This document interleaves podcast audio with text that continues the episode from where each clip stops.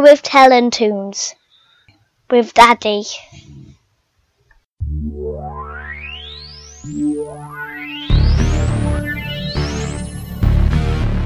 This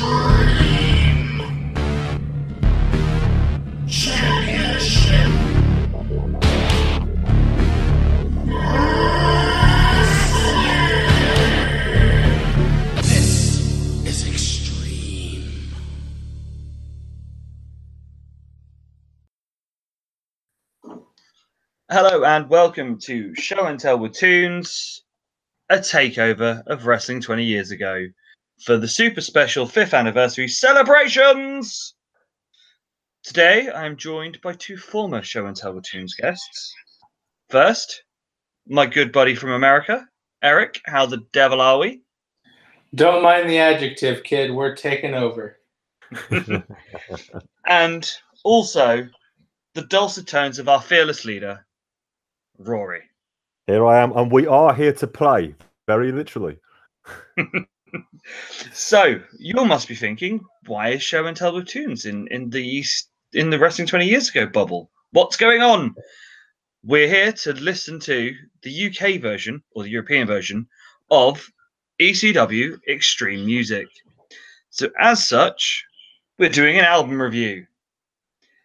So first things first, have either of you boys heard this before I sent it over to you? Nope. No. So I was the only one that, at the age of uh, what, fifteen, in the CD shop, buying it and going, I have to have this because I love anything metal and anything wrestling. You know, it was a simpler time in the nineties. anything like that, I saw it in HMV, I had to buy it. So, a little bit of a history on the album before we go through it. So, first things first, an American issue of the album came. Was released by CMC in 1998, and was he had a European edition released by Earache Records over here in 1999. The US version has three differences in it. One, it has Grinspoon's version of Prong's "Snap Your Fingers, Snap Your Neck." Moose Kane's version of ACDC's Big Balls and Harry Slash Huka Blues, which is Sabu's theme. Can't find out why they were taken off the European release. The only thing I can sort of think of is it's because of rights uh, with distribution over here. Because looking at it, all of these songs aren't available anywhere else. They're not on Spotify, on iTunes, or anything like that. So I'm going to imagine some sort of legal thing that wasn't allowed to be released, and as such, have been lost to the sense of time. Sounds about But- right, Chris. But we in the Europe got three earache, ar- earache artists even to come in and give us some wonderful songs. One of which did end up being used as a theme song in ECW by Balls Mahoney, the Morbid Angel song, but we'll go more into that when we get to the track listings. So we will start with track one, which you'll hear a little bit of a snippet of right now.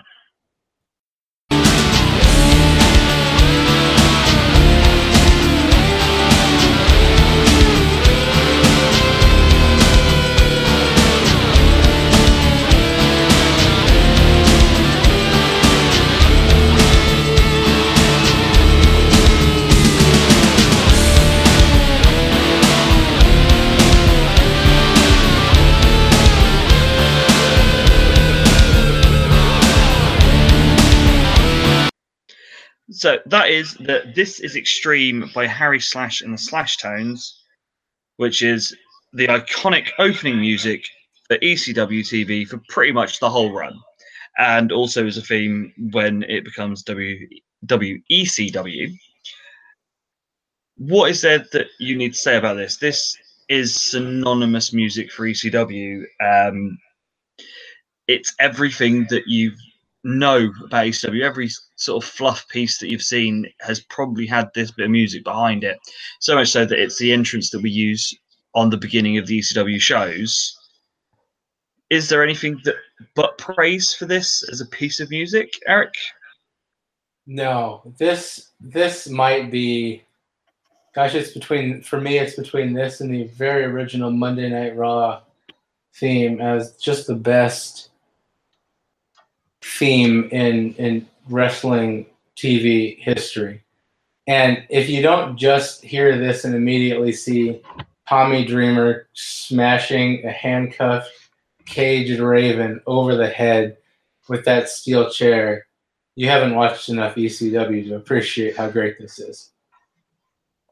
That and the visual of a ring full of chairs going into Funk and Foley as it collapses. Oh yeah. Rory, your take? Yeah, it's interesting that um, very gratifying that WWE do still have the rights to this one. I mean, when I first heard it was when I was an all too avid viewer of WWE CW in 06, 07. I think it was the music there. I had no idea at the time that it was the ECW theme. Even when I started watching, because uh, watching ECW on the network, I swore that it must have been some, you know, just WWE using their own mid 2000s music. But but I came across as Harry Slash from the Slashtones character, and I watched. I can't. I cannot Im- imagine watching Extreme Championship Wrestling without it. All the images you've mentioned, and I think it says a lot for ECW that they are so known for using quote unquote real music on their shows and in their idents or whatever. Yet it's a piece that was written especially for them, which they're so well known for, and that, that says a lot. It's it's all there. It's you see ECW as soon as you hear the opening rumble and the extreme, and you always will. Synonymous is a great word. See, obviously there are certain songs and bits of music that are synonymous with all wrestling. You know, Austin's music, HBK's, Flair's. I think as as an identity for a whole brand, because there's nothing that you hear that you go distinguishedly that is WWF. It's the guys. There's nothing that you hear that you go is distinctively WCW. It's again the guys. I think this is the only bit of music that is a whole company and a whole movement and just just everything about it in one two and a bit minute song that whenever you hear it you just automatically are brought Yeah. to your favorite bits of ECW. Yeah, I don't I don't know what Tommy Dreamer uses for House of Hardcore, but it could definitely be this. I mean, for sure. He should use this. Does he still Yeah. uses that? Ma- still uses the man in the box knockoff that he had since uh, since WWE days. Well, when I saw him a couple of years ago, he was actually using the proper version of Man in the Box. That's Oh good. good. Now, good. now, now we're talking. So obviously we're not going to play this in full because you know this is one of those songs that everyone knows, and you know we're we're, going to branch out from that. So next things next, we have a bit of Lance Storm's theme music, which is Phantasmo and the Chicken Run Blastorama, the Wine Woman and Song mix, which you'll hear a little bit of right now.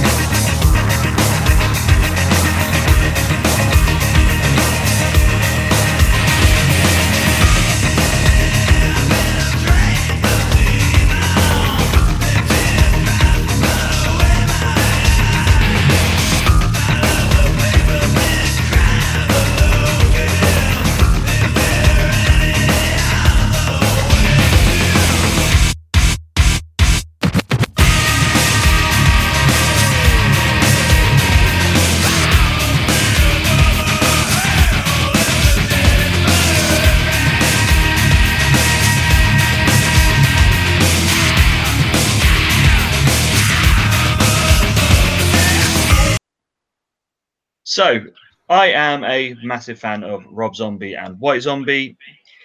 And anyone that knows me knows that I like this sort of horror punk and horror metal and things like that. And the original version of this song is perfect. There's just something about this remix that's just a little bit off for me. Um, and I'm pretty sure that Storm actually uses the original version for his theme music. But then again, licensing laws may mean that they had to have a remix for it to be used on the CD. Though I do think, as a theme, it works really well. You know, it su- suits a person's entrance for wrestling. Um, Rory, I know you like yourself some Rob Zombie and White Zombie. Yep. But what are you thinking with uh, this version of Phantasmo? Yeah, this seems like a lunch break remix to me. I don't think there's much wine, women, or indeed song involved in its making. It's 90 95% of the album version, but just seems like it might be my laptop speakers, but I don't think it was that they were just muting the vocals a little bit. So, you know, Rob's a bit further back in the mix. That's pretty much all there is to it. I mean, if if somehow this album is your first introduction to White Zombie, then get yourself a copy of Astro Creep 2000, or to give it its full name, of course. Astro Creep 2000, Songs of Love, Destruction, and Other Synthetic Delusions of the Electric Head, as soon as you possibly can, because I, I, it's their fourth and still, I think, their best album. I mean, Rob did some great solo stuff afterwards as well. But yeah, it's this can't have been this can't have been his actual uh, Lance Storm's actual music. Just thinking, can we think of any more situations where a, a remix has been a wrestler's music? I don't Only mean it's, one yeah, go on. that I can think of is that Edge used a remix of "Never Gonna Stop." That was gonna I was going to tie and say that Rob Zombie was the theme for Was- somebody fairly famous in 2002, but you stole my thunder there. That was a remix as well, was it? Yeah, it's a different Ah. vocal remix that's used for that. I was going to bring this up because that I was watching SummerSlam 02 the other day on the network, and his music there is still intact. It's Ah, So much dubbing on the network now, but for, for pretty much anything. Yet Edge's Rob Zombie music stays intact. Rolling is still there for Undertaker. but they don't have American Badass. American Badass is gone, and I think that's pretty much it. But yeah, it's weird, bloody weird. Eric, Yeah, this uh, this version was kind of the uh, the version that in The Simpsons when Bart loses his soul and he can't figure out what's wrong, but he knows something's missing. Um, that's kind of what this remix did to this song. Um, it was just kind of a soulless, almost identical, but still not quite uh, remix. You know, I don't understand how this relates to Lance Storm because when I think of Lance Storm, I do not think of White Zombie. Um, the, but the it- guitar riff works for him somehow. It Somehow- just does. somehow it does because he's kind of got that like Dean Malenko type, um, you know, silent intensity. So I think that's right. You know, one thing I do, I'm not a huge White Zombie fan, I'll be honest, but one thing I do appreciate about this song are the, as a bass player, some of those Doug Pinnick, you know, King's X style, you know, heavy runs. Yeah. Um, that just kind of keep the keep the, the flow going, even when it seems like the song's about to go off the rails at times, like many industrial type metal songs seem to do. Um, no, I, I think this is a good song. I think the remix doesn't do it really any justice. Uh, and even still, I think this is way better than Edge, uh, than Never Gonna Stop with Edge, as we're uh, going to talk about that. I, Edge, uh, that was about the lowest point that his theme music ever got, in my opinion. Yeah, there's there's something about Alter Bridge. Just I can't have Oh. anything other than that as Edge's music. Yeah, th- I got- thankfully, thankfully, that's not edited on the network. That would be heretical. That is my favorite. That that just while we're here, because I don't know, I don't know if we're ever going to be around long enough to talk about it in time machine mode. But that so the smoke with that music and Edge and Lita just coming out of it, Yeah. just looking like dickheads. That was the only thing that got me through that period of wrestling. I swear. Yeah, that's So amazing. as we're here, you know, and we're on this, we all have done ECW, we've all done WCW. How much is not having the proper music, which we'll come on to later, even more so on one guy, affects rewatching stuff in time mode? Because you're like, why don't we have the proper songs? It it because to me, I loved when we were doing a lot, with, especially with the ECW stuff, when we were doing the videos that weren't edited and still had, you know, natural born killer and not. It's okay, but a hideous uh, gangster song that they put over New Jack. Yeah. Um, obviously, Tommy not coming out to Alice in Chains, but that WWF light version. Oh, You know, Candido not having uh, Machine Head, and it's like how much does it take away when trying to watch stuff in in real time mode back for the show? It does. It's it's really frustrating. I want to put that on record. It annoys the hell out of me, quite frankly, especially as the vast majority of network dubbings are fucking chronic. I mean, there's one. oh, I think it's for blah, blah, blah, blah, Great American Bash '88 or something like that, or a Clash of the Champions around that time. Mm. And our and our friend Gator Scott Hall is about to um, make his debut. And the music for the vignette was actually, of all things, when the going gets tough, the tough gets going by Billy Ocean. They're playing something which somebody playing a synthesizer at the bottom of a swamp, which I suppose fits them trying to feed an alligator, but never mind. But at the same time, I will take that trade off when I can watch pretty pristine copies of wrestling which took place 20 years ago on the network, and it's going to cost me 9.99 a month. Yeah, um, It, rank, it rankles with me. It rankles with me a lot, but it makes our project a lot easier. So, with gritted teeth, I'll take it. It bugs me when you watch Jericho in WCW and he comes out. To Oh, yeah. oh my down. god. Every week watching WCW, that that kills me. That does, yeah. What's irritating about the WCW ones is so many of those were in the Turner just pub. Uh, it's not really public domain, but we're just in the Turner library, and they could have been licensed for such a little amount of money, like the Jericho one and the Lex Luger one, and some of those. You can listen to old commercials from the '90s, and those same songs are in them because Turner would license them for low amounts of money because they were li- decent little rock and roll uh, tracks that that would you know be good beds for commercials and whatnot. And so even even those get dubbed out, and that's what's frustrating because Mm. it's like they're they're just they, they were nothing songs to begin with. Jericho's music at this time period where we are now in mid 98, it was a knockoff of Even Flow. And Yeah. obviously, DDP's was the Smells Like Teen Spirit knockoff. Yes, they were pretty cheeseball, but they were representative of the characters. As soon, you know, they've edited it on DDP so much, you don't even get to hear him say self high five at the start. That's that's a bit of a pisser. Yeah, it it suffers. A, I think WCW is the one that it suffers the most Yes. because with ECW, if you ever had the videos over here, if you Mhm. got like the proper retail videos, Mhm. they were edited to shit anyway with the with the volume. So back in the early 2000s, late 90s, when I was watching the ECW stuff, because the only way we could get it over here was by videotape, we never had it with the proper music, so we never knew it was wrong. If you understand, if you get me, Right, but right, now right. Yeah, yeah. knowing it and seeing it with it with the right music, Yeah, I do get that. then not having it, I find is is proper frustrating. No, I get it. But you know, talking of frustrating, Hey, can I can I do the transition here? you can.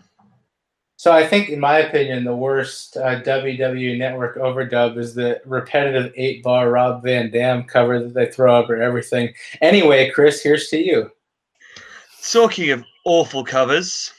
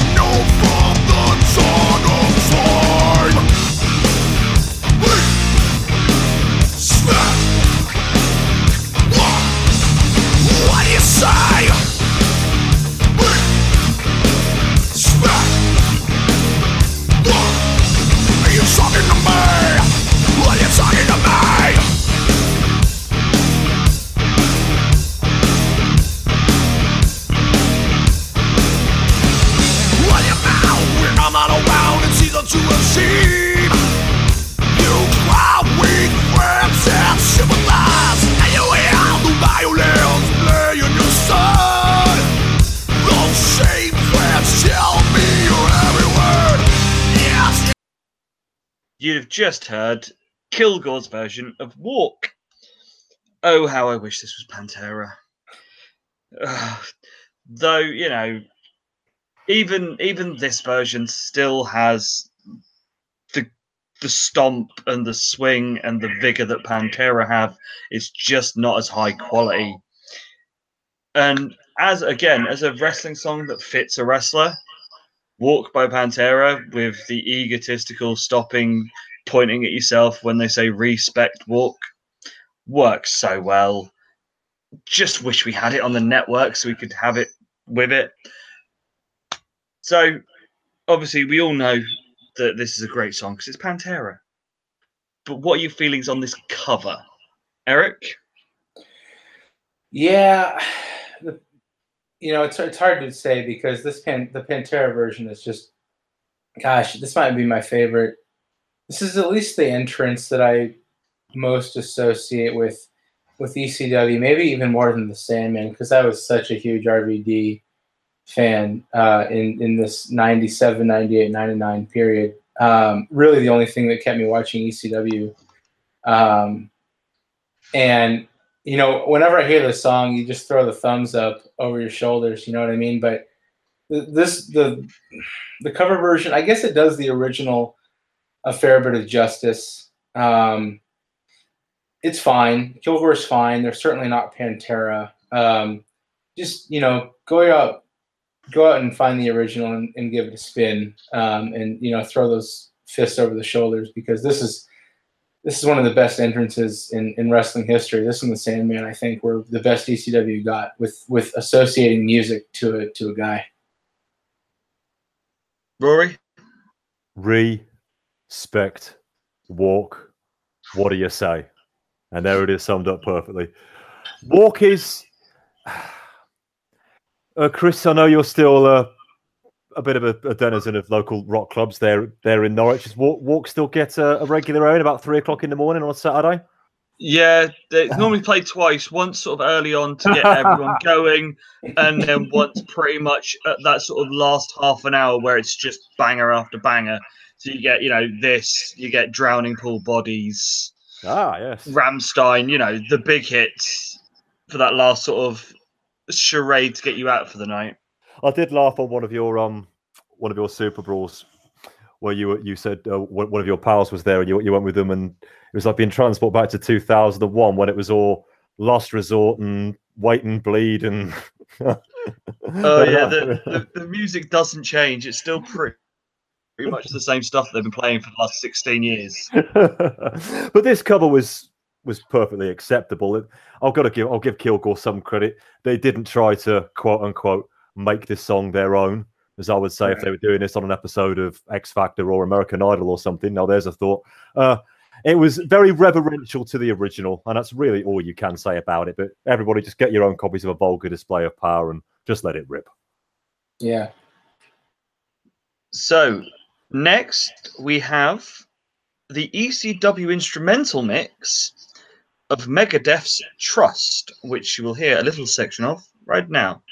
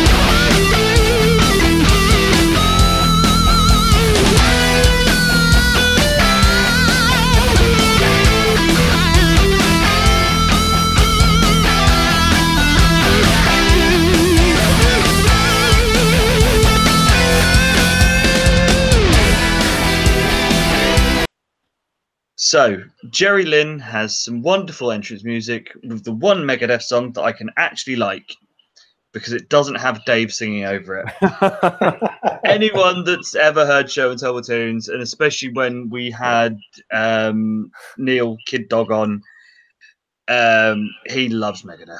And I was just like, I cannot do Dave Mustaine's whining.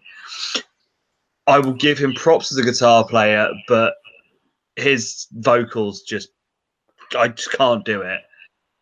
This is the one Megadeth song that I can get Megadeth song because he's not on it. Though, other than my Megadeth bias of the fact that I can't stand him singing, again the guitar riff it works for a wrestler's entrance. Again, someone like Jerry Lynn, isn't going to have anything massively bombastic. It doesn't have to be anything super showy. It fits. You know, it it's suitable wrestling music, and as I said, you know, it doesn't have Dave Mustaine whining over it. Rory, Stole my thunder there. Yes, uh, Dave Mustaine, currently as we record this, in his 36th straight year as the world's bitterest man, uh, hands down winner. Did you know that Metallica treated him unkindly when they kicked him out the band in 1983? Have you ever heard him say that before? I think he's uh, only mentioned it about once or twice. a hundred thousand times in his life. So I was in Metallica, you know. You know when Metallica kicks you out for being a whiny bitch, you got a lot of problems. it's like there's that thing on, on some kind of monster where he meets up with Lars Ulrich and they recorded it on like something like I think it was like September the 13th, 2001 or something. You think everybody would be in a reflective mood and he's still whining like a fucking bitch. Oh man, can't you let it go just once? Yeah, this track, I thinking of being transported back. I was transported back to 98 because I mean, you're a similar age to me, Chris. Do you remember on MTV? I think it was on a Friday night. Do you remember Super Rock? Yes. Was that by by my gal Julia Valet? Ah, yes. The, the good days when MTV actually showed music. And, and, uh, yes, in- but in the case of the Super Rock, it was only three bits of music. It only ever seems to be any week. It seems to be this again by Alice in Chains of all things, and the Perfect Drug by Nine Inch Nails. it seems to be Which was the only time you could ever see that video in full. Yes, there you go. That was one thing for it. I was, and then I'll just switch over to watch the Friday Rock Show on VH1 with Tommy Vance. So I know the song far better than I should. I mean, I got off the Megadeth bus probably round about 1990. Well, no, 92, Symphony of Destruction. There's, there's some good stuff around there. I, it's like, it's Mustaine is such a very difficult character to dislike. Sorry, very sorry, very difficult character to like, I should say. Script D Mustaine. How did that get there? A very difficult character to like, but in a way, I I find oddly endearing his sheer doggedness and dedication to the cause. The latest Megadeth album was called Dystopia, for goodness sake. You're in your mid 50s, man, and you're still doing that about how it's all a grand conspiracy. Yeah. Yes, we know, Dave, we know. But trust this is actually a pretty good tune for what you call mid period Megadeth, like the fifth, sixth version. The riff chugs along nicely. We haven't got to put on with his uh, ridiculous theories, but it's still too long at five and a half minutes. Man, Eric. at least yeah, at, at least Les Claypool has gotten on to writing albums about goblins and rainbows and stuff. Um, yeah, this um, I, you know, this the song, the instrumental version of, of Megadeth kind of reminds me of. It's perfect for Jerry Lynn because Jerry Lynn is the ultimate white meat baby face generic wrestler. That would be in like WCW versus the World video game on the N64 and this song is probably like perfectly suited for him. You know great drums to start and then layered synthesizers awesome. And then you know surprisingly upbeat song. I guess when you don't have dave's you know downtrodden black cloud morrissey metal uh, attitude on a megadeth song it's actually kind of upbeat. Uh, it kind of put me in a good mood.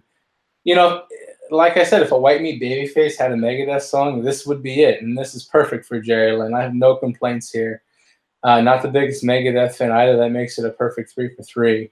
Uh, but this is just fine for a wrestler who's just fine, like Jerry Lynn. So we follow this with the theme song for Bam Bam Bigelow, Yeah. Bruce Dickinson's The Zoo.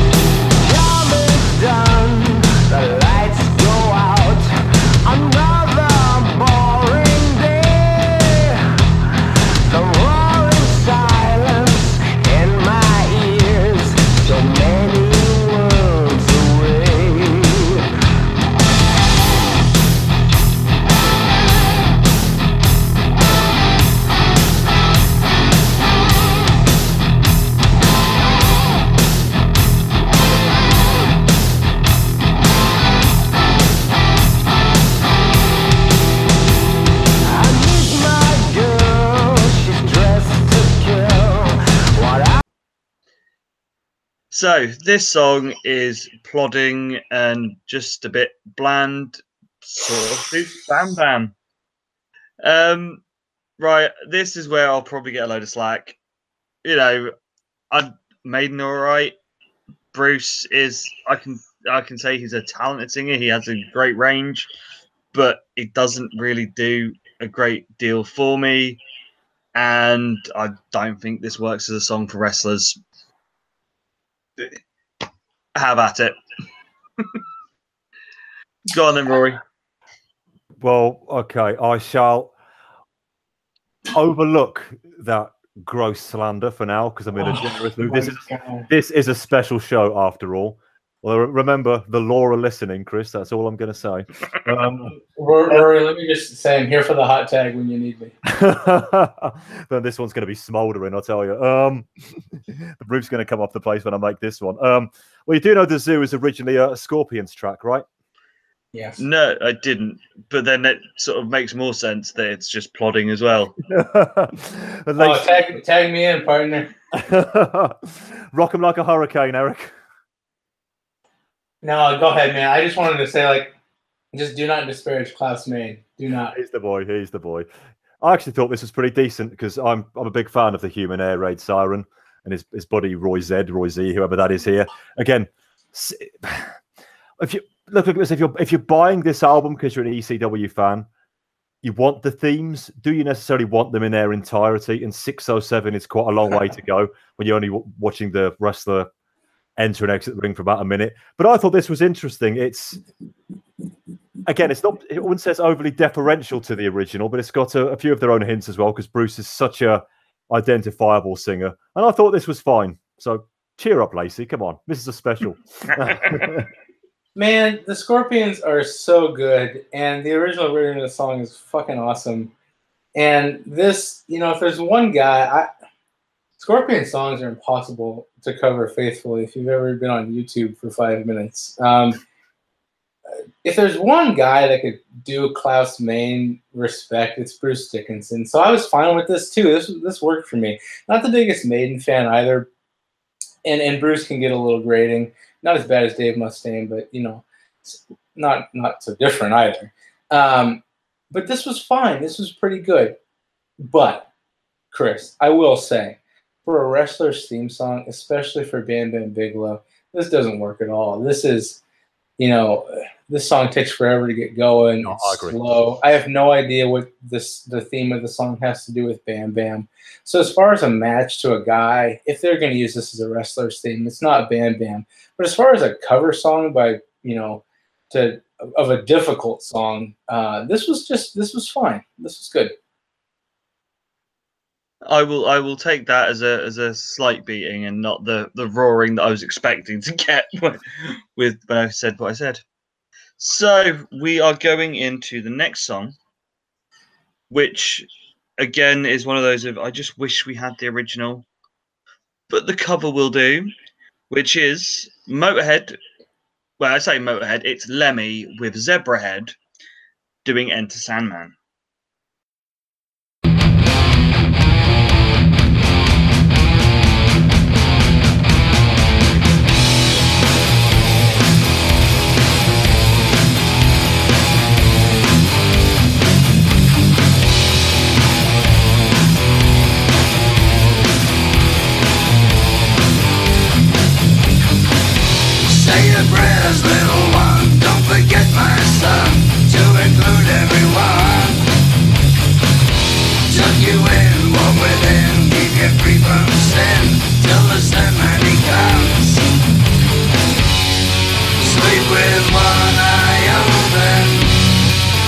Pillow tight.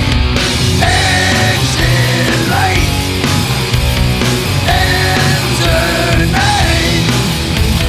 Take. We're off to Never. So what you've just heard there is Lemmy singing Sandman. Yes, it happened, and yes, you know it actually works quite well. And you know the uncredited band Zebrahead, who are my favorite punk band. I like it. It works, you know, Lemmy's gravelly take on it, it gives it a different edge.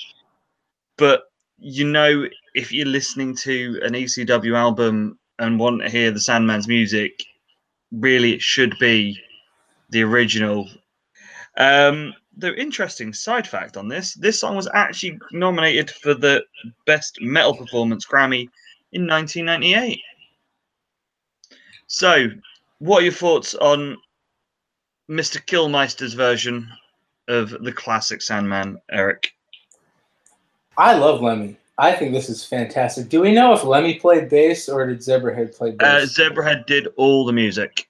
Okay, I, I thought so. I, I wanted to. I wanted to hope that Lemmy could could play this, I didn't think so. Um, or maybe he just wasn't given the opportunity.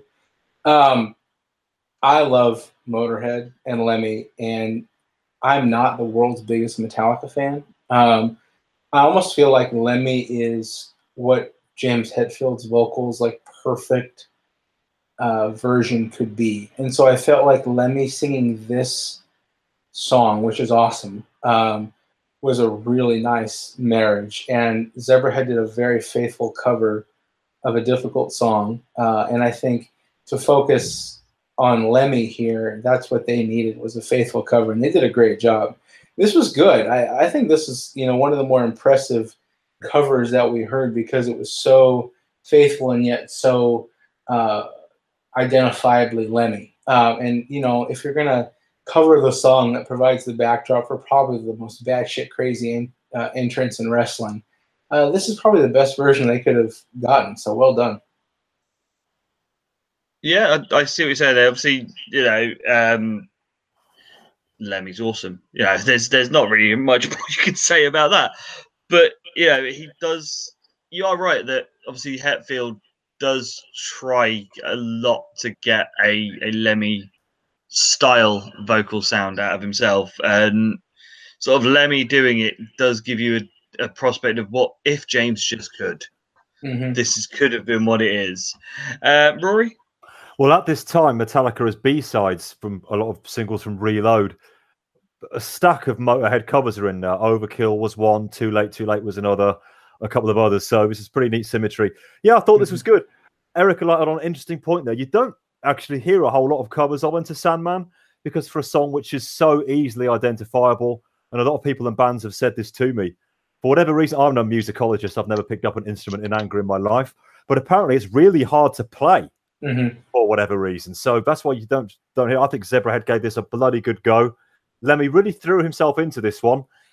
So he was still only in, in the late nineties here with the boy Kilmister, so his voice is still holding up. We're not quite into the Lemmy does Stu Hart vocals we'd get for the remainder of his career here, which I'm pleased Oh. to say. And he Yeah, was, I, I, that that X Seven performance, everybody dogs on Lemmy, but that was a badass entrance, even though he fucked up the vocals. and didn't um and it's all about the game and uh, play. No, to, to give him props, he only played that song at wrestling. Yeah, It never got into the main set list. no, that's It- true. Not and he didn't write the lyrics. True. So it's not his song, and that's why he can't remember the words. Still bloody funny though. But yeah, that's not the that's not the only reason. yeah. Let's say let's say he was um uh, kicking some ass, but probably both before and indeed after that performance. Let's say that. But yeah, this is actually a really good version. It's well worth seeking out.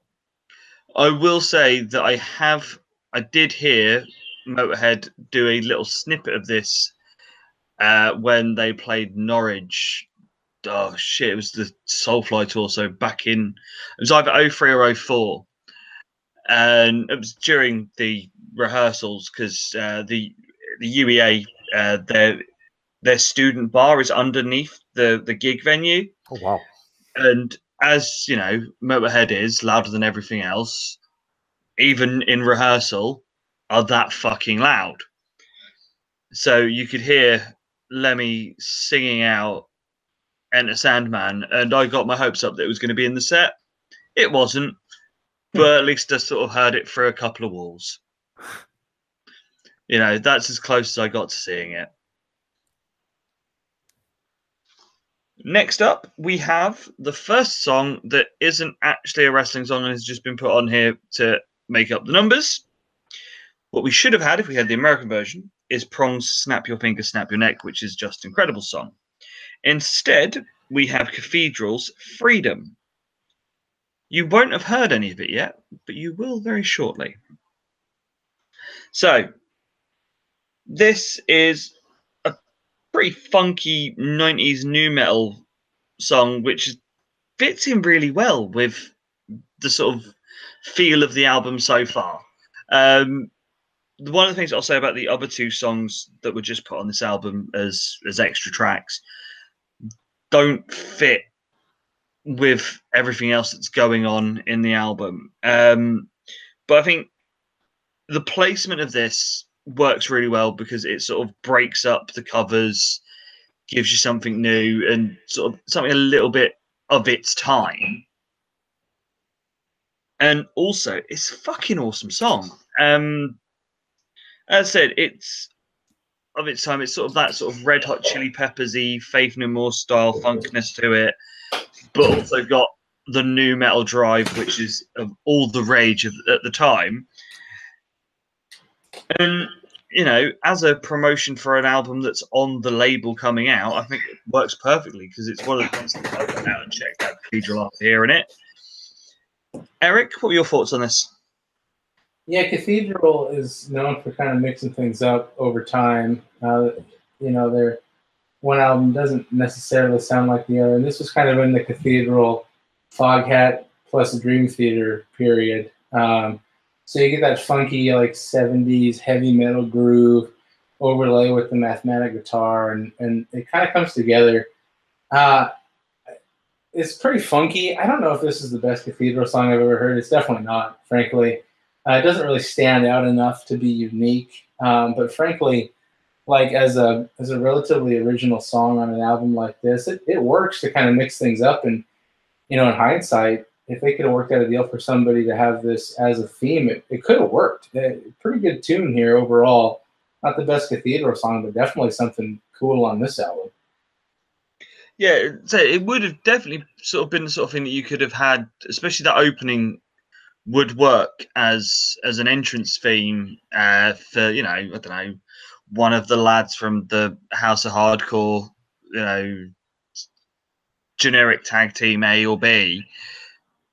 You know, it would fit in with the pantheon that is ECW and would sound cool. So it would give that guy, if they are a little bit generic or a bit bland, Mm-hmm. that extra little something by having that as a song and you know something to put with the face.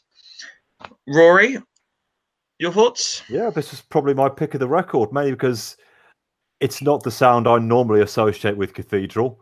Uh, anything because Cathedral for me are at their best when they're outright doom merchants, which it must be said Right, right, right. kind of both before this and after this.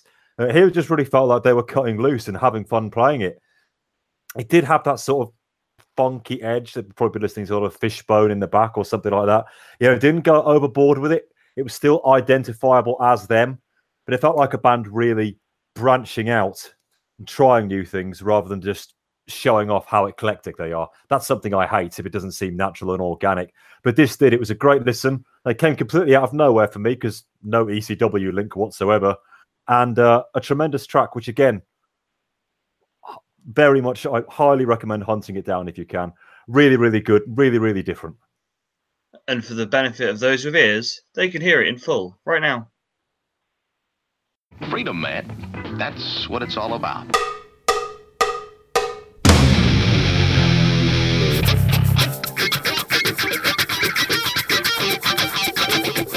To groove on freedom, like the good book says.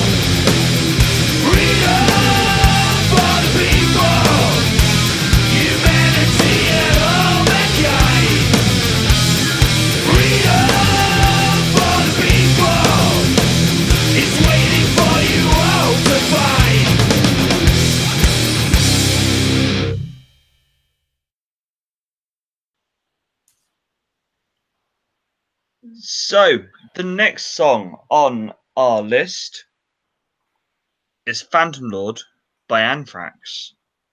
This was used for the fat chick thriller himself, Mike Awesome.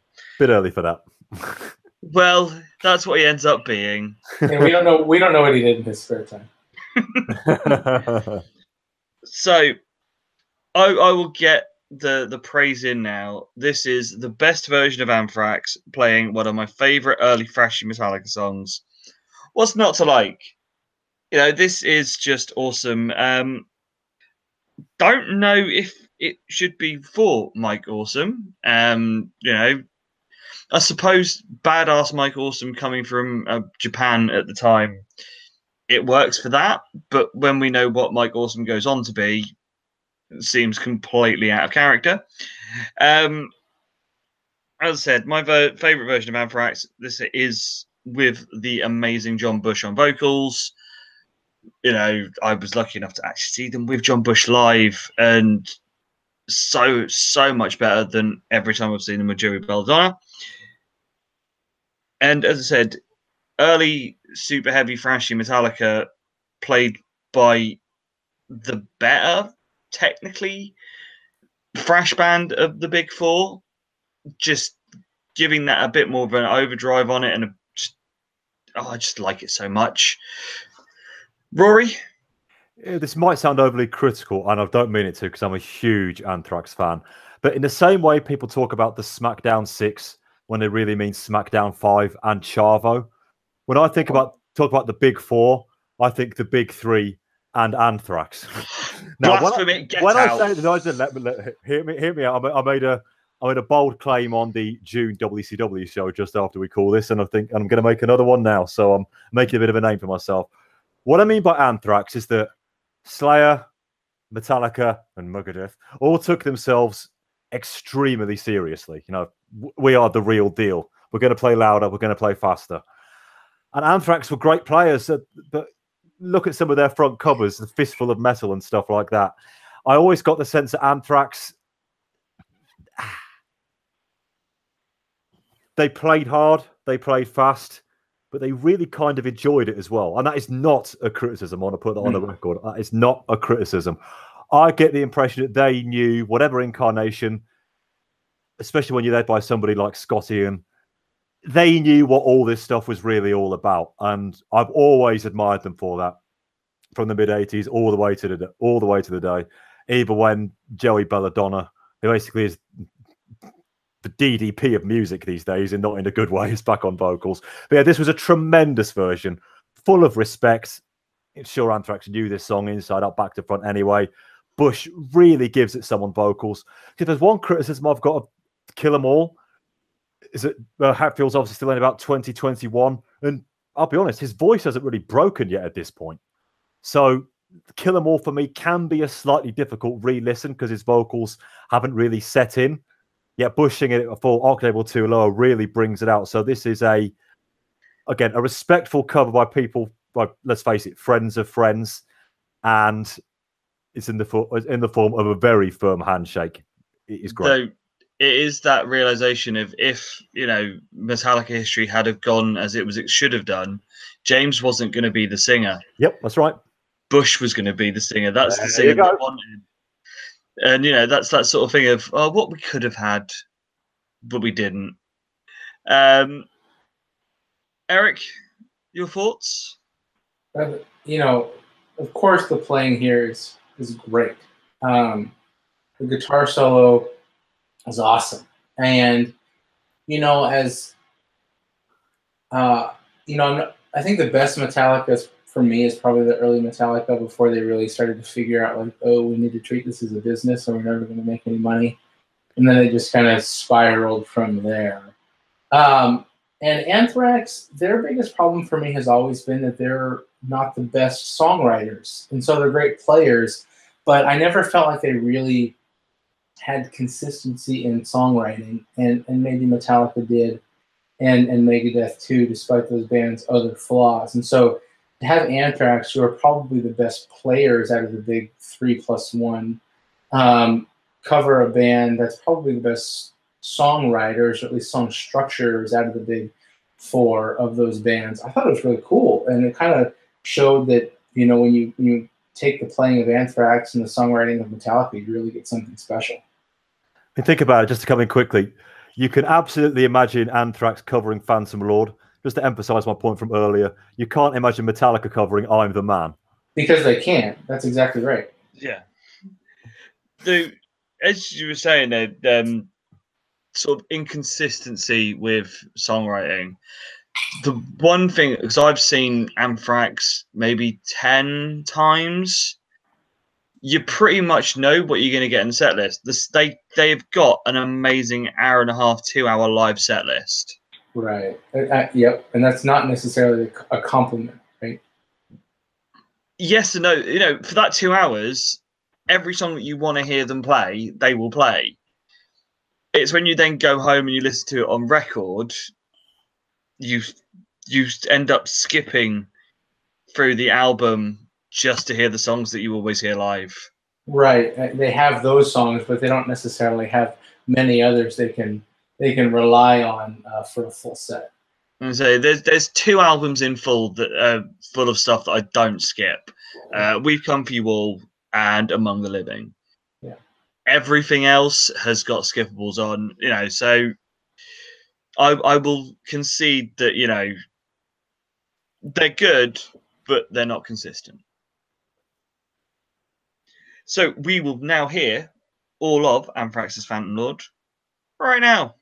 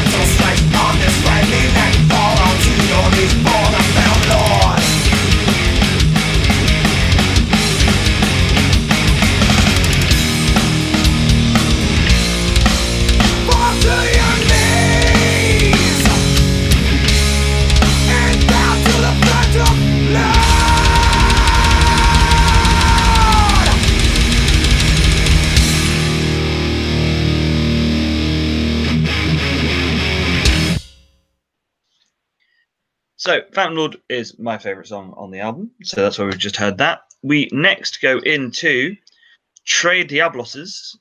Heard it on the X, which was used for Francine, which you'll hear a little snippet of now.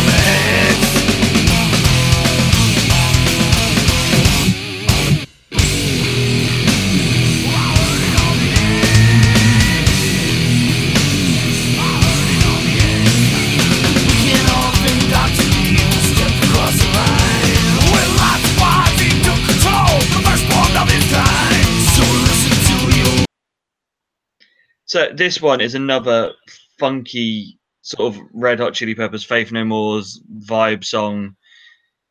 Goes heavy again. Another good song on this album. Um, I don't really know why Francine needed her own song. Um, seeing the fact that she always on the arm of Sir A another, but you know, never out on her Todd. But hey, I like the song. It's worth having on it. Eric, Man, I'm a huge ZZ Top fan, especially before they discovered synthesizers and cocaine. Um, and so those first, uh, basically, you know, you can make the 70s, 80s split with ZZ Top pretty, pretty consistently, almost like the Rolling Stones. And that early ZZ Top is pretty awesome. Uh, hearing that most of Pantera was going to cover a ZZ Top song, I was a little bit skeptical, but this was pretty awesome. I mean, it takes balls to record this song the way that they did, just basically to say we're just going to take this and turn it to 11. It was really cool. And then I got to thinking, you know, the the original "Heard It on the X" is basically whiskey and weed inspired, like every ZZ Top song, and this was just Pantera replacing that with Red Bull and heroin, as you would expect. So um, this was this was a really cool cover. This was the best cover on the album, in my opinion, in terms of the band really making it their own. Rory. Uh, Did Francine actually use the ZZ Top version? Do we know? I was say, I don't think I ever see her come out on a Todd. Yeah, right.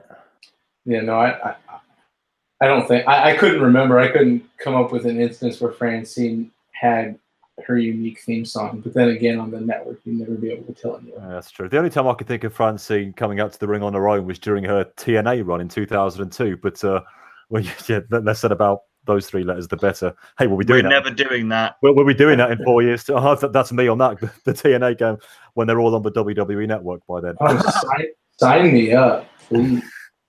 you're in. You're in. Yeah, this was great. This was the three members of Pantera who I wouldn't actually mind sharing a beer with, or, or would if two of them were no longer sadly deceased, of course. Just again, plugging it in. You ZZ Top are very much the sort of band you can imagine Pantera listening to before a gig. You- You can see them throwing them on there, something like cheap sunglasses to really get them going. No, but say the, the three nice people in Pantera, that- while Phil Anselmo reads his books and looks at his tattoos and reads what is on his tattoos.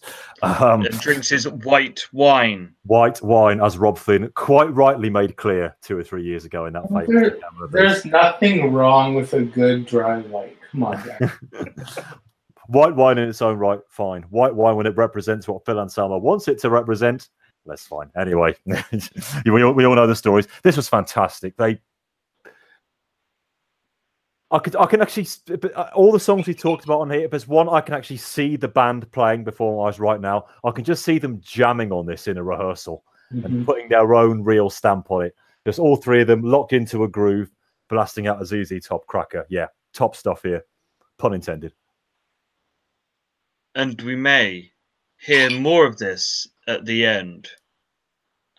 So, next up, we're going sleazy with Monster Magnet's cover of Kick Out the Jams, which supposedly was used by Axl Rotten.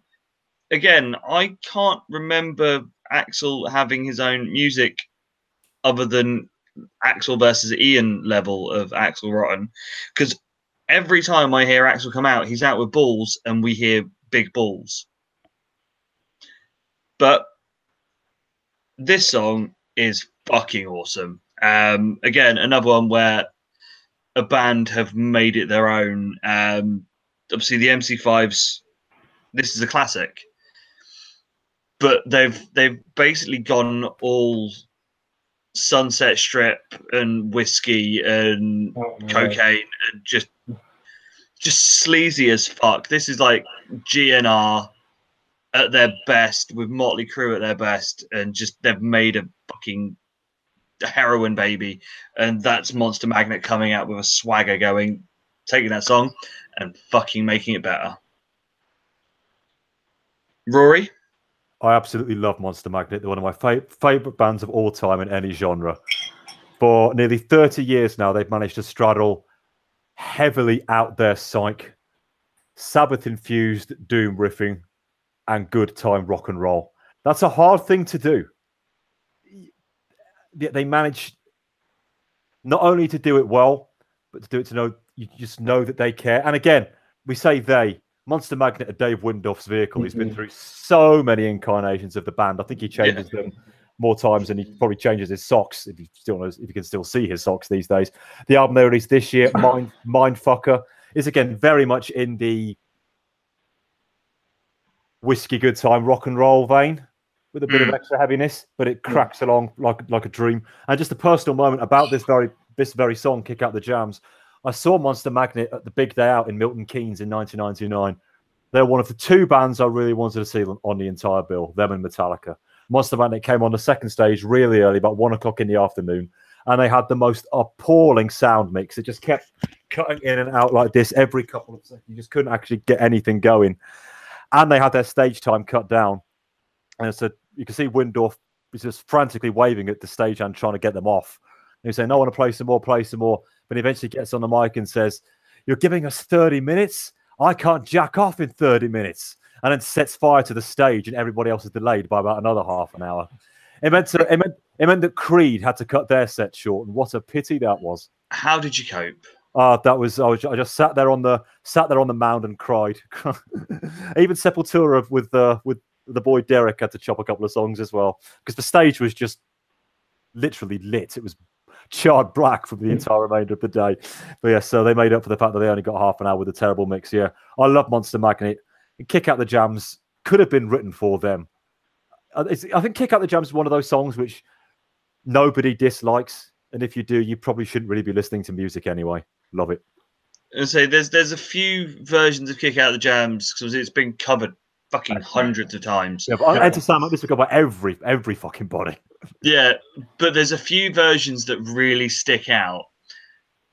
The Rage Against the Machine version I knew you were and gonna say that. this, uh, two of the ones that are just like because Rage have just made it sound as fucking angry and as spiteful as possible, Mhm. And Monster Magnet just make it as sleazy and as swaggery as possible. Yeah, so it's like the same song, but done to like two completely different fucking polar opposites. great call. And it just proves that you can take any song and put your own slant on it to make it your own. And as I said, the two that I always always go to when I listen to Out Jams is this and the Rage version. And it's a coin flip between how I'm feeling that day on which version I go with. But it's it's sort of, you know, always one of these two. Eric, I come to you. Yeah, this is my favorite one on the record. We, we put it over pretty hard. There are just some bands that are meant to cover other bands. And uh, the one that springs to mind as an example would be Green Day. It's just suited to cover the Ramones. Um, and every Ramones cover Green Day does is pretty good. Um, and listening to this for the first time in uh, quite a long time, admittedly, um, Monster Magnet is the fucking perfect choice to cover MC5. Um, they have the same, you know, the Monster Magnet, they're better players, and you know, MC5 is great because they're not great. I think we can all admit that at this point. Um, no one's mistaking any of them for the dudes from Rush. Um, but uh, Monster Magnet is like the evolution of MC5 in terms of that like raw aggression and that drug culture and the counterculture, but like good players. And Wyndorf is, is, is awesome. And so to take a song that embodies the spirit of Monster Magnet, but have it played by people that are good musicians, like the dudes from Monster Magnet who covered the song, particularly Wyndorf, this was the perfect marriage for this album. And uh, I I just can't. I mean, we put it over enough. I don't think there's much more than I can say. I wish Axl Rotten had actually used this song because it's a, it's perfect for his character too. I mean, this is a that would he'd be another uh, good addition to that perfect marriage of uh, song embodying spirit of performer. Um, and then the last thing I'll say is, uh, you know, Monster Magnet's good, but Dave Wyndorf has gotten pretty fucking weird in the last couple years. That is true. So, as if by magic, you will hear all of that right about now.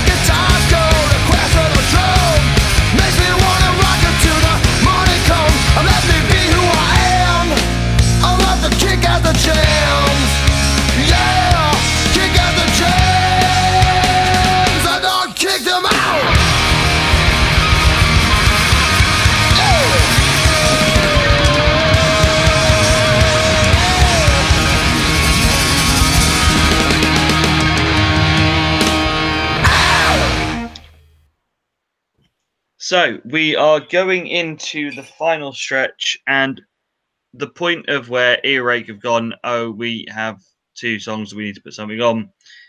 Fuck it. Let's pick some stuff that's really fucking brutal and doesn't fit with anything else on the rest of the album. So we have from the wonderfully delightful Morbid Angel, Prayer of the Hatred, which you'll hear a little bit of now.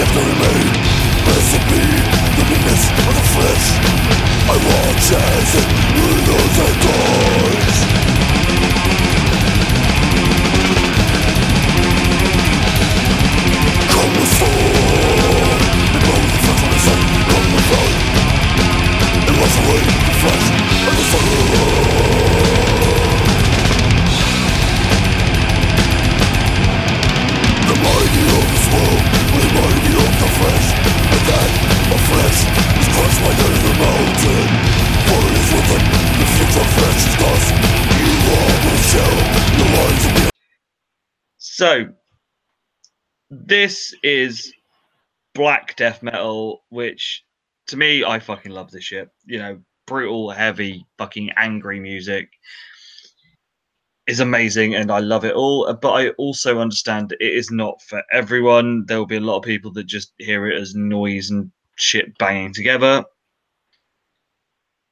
This is perfect festival music. This is what I want to hear when I'm at Bloodstock.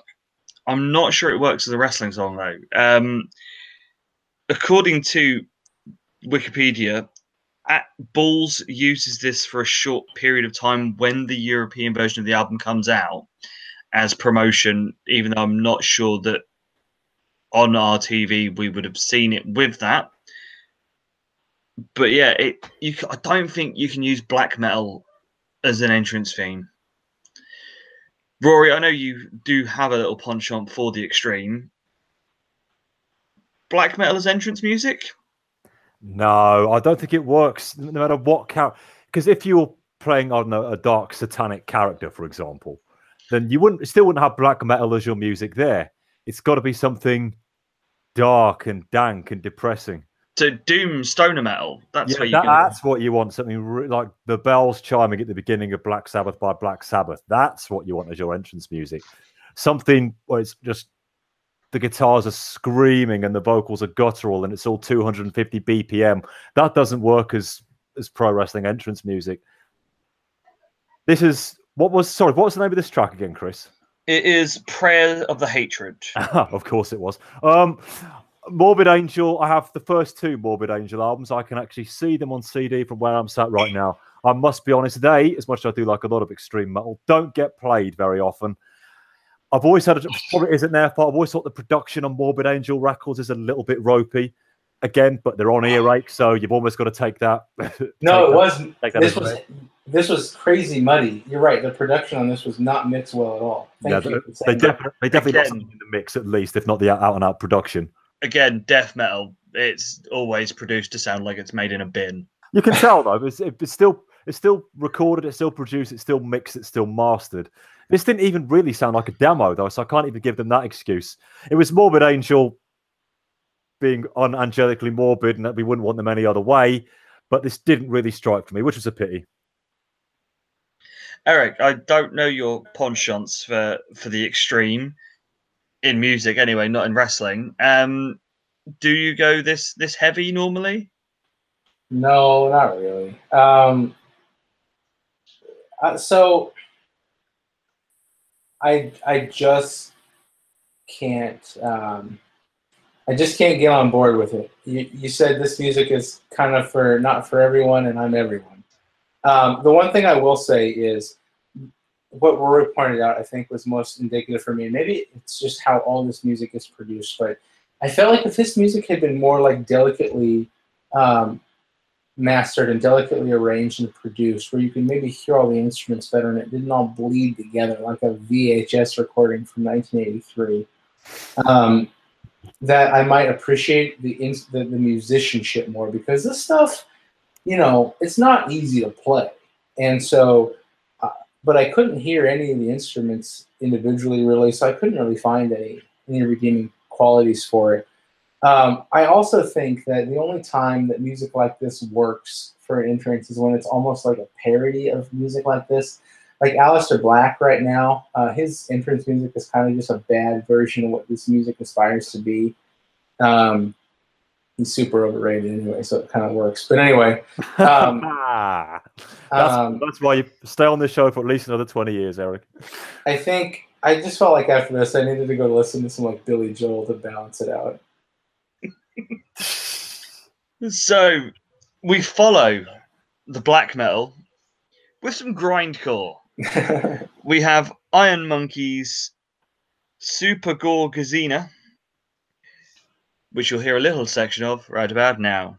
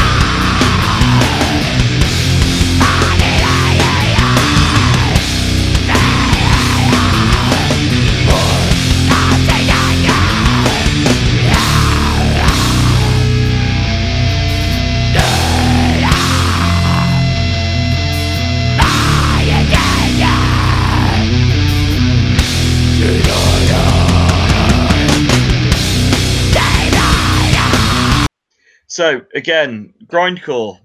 I love it.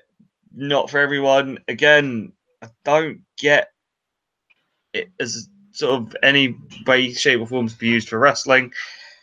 Doesn't really fit in with the rest of the album. Um, obviously, we've we've sort of said that you know this has been put on there because it's needed to be filled up by the label. Is this a sneaky way of going? Look, you've bought this because you want to hear the wrestling songs. Here, this is some of the like super extreme shit. You know, as I've said on show and tell before, your first band into heavy is never Napalm Death or in this case Iron Monkey. But you come in because you hear you see Motorhead and you see Bruce Dickinson because you know he's the guy from Maiden. You you know Monster Magnet, maybe you know them, and then you hear this and go, "Ooh, my ears have perked up. I want to hear some mm. more extreme stuff." So you know, is it subtly amazing marketing for black metal and grindcore? Eric, Man, along, I think you're onto something there, but I think it's a little bit different. I think along those same lines, I think ECW is trying to sell a specific image and a specific, you know, brand imprint on people.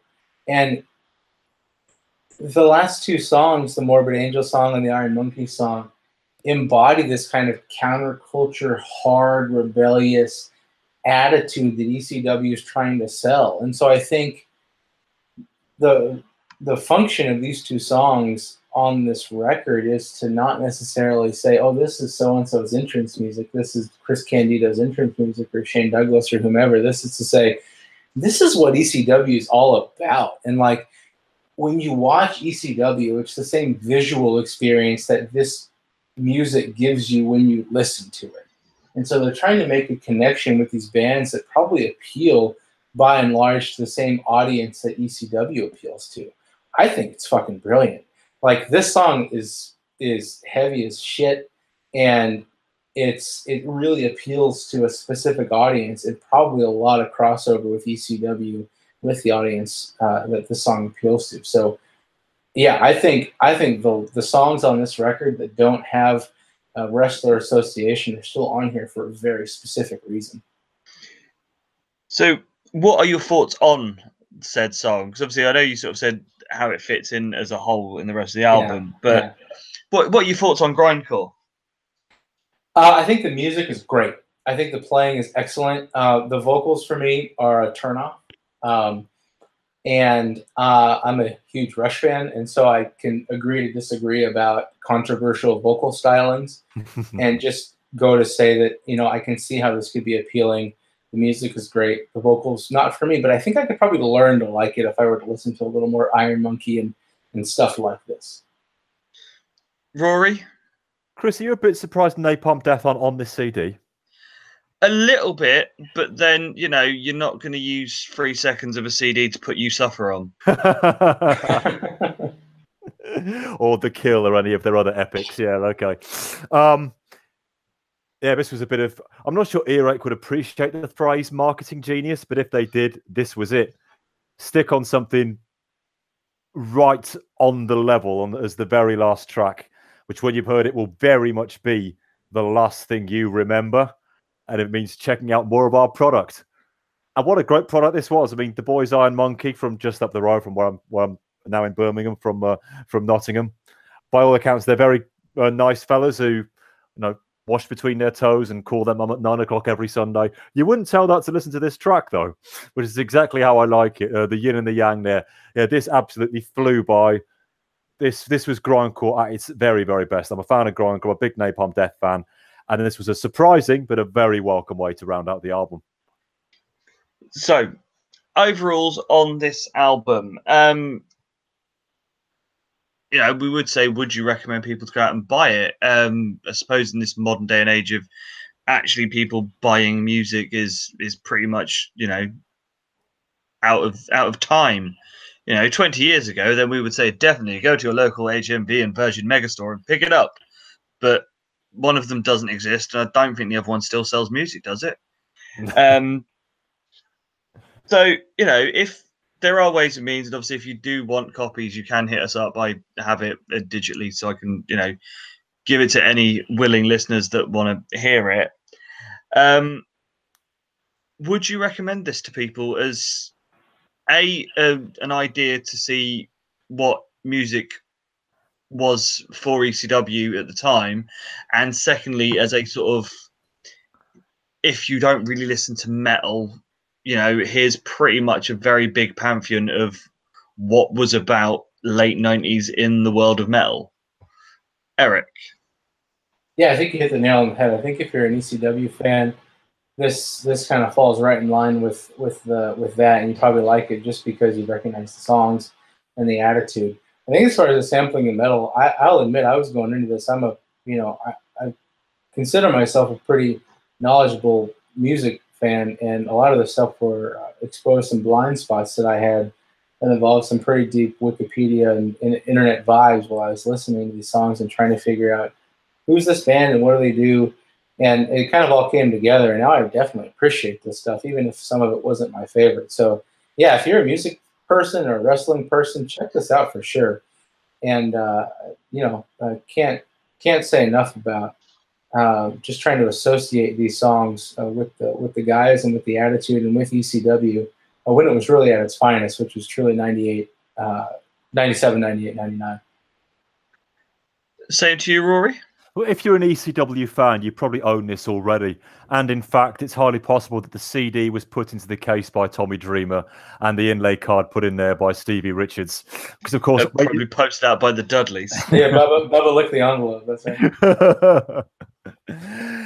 as an album, because I listened to it in full, trying to take the ECW thing out of it. I listened to it a couple of days ago just as an album. And for compilation, it hangs together pretty well. I think it's well structured. You've got the really big names early on. You have to wait until you've got the cathedral track in there as a bit of a bit of a left field swing, but an extremely good one. Say my favourite. Couple more fairly big names, and then you've got the real unknowns. For I would wager they'd be unknowns for most of the people who bought this right at the end. So it's well sequenced. Nothing here that if you don't own it, uh, your music collection is incomplete. But it's not just a time capsule. It's not just a high there to what ECW was like in 1998. It's not even really a this is what heavy music was like in 1998 because it's not really. There's a lot of covers on here, for example. So you're not really telling the true story. Plus, there's nothing on here remotely close to Korn or Limp Bizkit or anybody like that. I will leave our listeners to decide about whether they think that's a good thing or not. I certainly do. But uh, put this one on, enjoy it. Don't look for anything that shall change your world, but it is a fine comp. I, I've come round to compilations in general over the last couple of years because I'm just so busy these days. I rarely have time to sit back and really take in full albums, which is a source of great frustration to me. So compilations like this, which really zip about a bit and keep you on your toes and on your ears, is what I like. So yeah, if if you can find it, check it out. So yeah, as I said, if anyone wants it, hit us up on the Wrestling 20 Years Ago Twitter and Facebook. Um, and we'll sort of email it out to people because I said I have it digitally. I've got it saved on the hard drive and I can quite easily dink it over to people. Um, now it is time for a little bit of listener feedback that is required. What we want to know is have you enjoyed how this show is? You know, do you like the idea of us discussing albums and music and stuff? Um, because I have a great pantheon of wrestling albums, pretty much everything that came out between 97 through to about 2002. I have WCW, WWF, and obviously this ECW one. So if you've liked this format of the show, um, hook us up, give us a shout. We will do more. You know, it's an idea that we've got there that something nice and easy sort out and there's extra content. So as I said, if you liked it, hook us up as always. Rory, as is tradition, do you have any pimpage of your wares which you would like? You can find me on Twitter at PlanetsDropUV. I also run this thing you might have heard heard of called the Wrestling 20 Years Ago podcast. have you heard of that, gents? Uh, I've heard inklings about it, something about it being online. Chances are, if you're listening to this, you might want to know something about it. Yes, we are the Wrestling 20 Years Ago podcast, the preeminent and I believe only true time machine in all of retro wrestling podcastery. Find us on Twitter at Wrestling 20 Years. Find us on Facebook at the same place. I'm sure I'm going to say this a lot more across all our other specials this month. But if you're listening to us, if you listen to us for the first time this month, you've been with us on the entire five year journey, your support is massively appreciated. We're going to keep this going for as long as we possibly can. And we hope that giving you something slightly different this month some um, kept, kept things fresh as well for the the often slow and long and sluggish journey that the time machine can be. So we probably needed a bit of a break from it here as well for a few times this month. But yeah, thank you so much for listening. Massively, massively appreciated. It truly is a pleasure to bring all this stuff to you each and every month. And if you wanted to hear this early, which of course you would, and if you have already, you will know that you would have got this on Patreon early for just how much is it, Eric? I think uh, five dollars a month. And where would we find that, Eric? Patreon.com slash wrestling twenty YRS. Because Eric is our Patreon champion, getting the plugs in. So, other than Patreon, Eric, do you have anything that you would like to pimp? No, not really. At Twitter at Modern Day Lawyer, if you if you care, but really just follow us at uh, on Twitter, the podcast at Wrestling Twenty YRS. And um, Rory, I think that your attitude uh, as to the sluggish nature of the podcast is because you volunteered to do WCW on the downturn. Um, I don't think Chris White is quite as pessimistic as yourself. Um, and nor anyway, am I. I've got, I've got a neither, neither, yeah, neither is Chris until about uh, mid 2000, and then we'll we'll see where it goes. Um, yeah, at at, uh, at Twitter at Modern Day Lawyer and Patreon, and this has been a lot of fun. I'd be happy to review some of those WWF the Music volumes that I also had when I was 12, 13, 14 years old. Me too. So it only leaves me to do my little bit of pimpage. Um, obviously, this is a special Wrestling 20 Years Ago show and tell with Tunes crossover. If you've liked the idea of us talking music, then you can find us at Show and Tell with Tunes. Um, you can find it on Twitter at STEL and Tunes, Facebook Show and Tell with Tunes, iTunes Show and Tell with Tunes, Podbean, and all those other wonderful places. Um, on there, we play a selection of 10 songs or so every episode. Um, basically, bit of everything, you know, metal, punk, funk, gospel, country, dance music, hip hop, old school rock and roll literally, if I like it, I play it. And also, if my guests bring it along, we play it as well. Um, both Rory and Eric have been on the show and will be on again at some point, as you know, they're always welcome. And also, me and Rory are having a super special top 10 albums of the years through the 90s uh, which will be taking place as soon as a certain sporting event has come to an end and we can start listening to 90s music. Um, so, yeah, if you have enjoyed this, obviously go and check out Show and Tell Tunes. We are going to close today's show with Tres Diablos uh, because obviously the consension around the room was that it was also one of our favorite songs. And fuck it. Do you know what? I'm going to play all of Motorhead Sandman as well. So you're getting plenty of free music. So it only gives me one thing left to do, which is say thank you very much, Rory, our fearless leader. You are always a pleasure. Thank you, my mom. And thank you very much, Eric. Go enjoy America. Thank you. Happy 4th of July. And America uh, thanks to the British for their freedom. too kind, too kind. And until next time, we bid you adieu.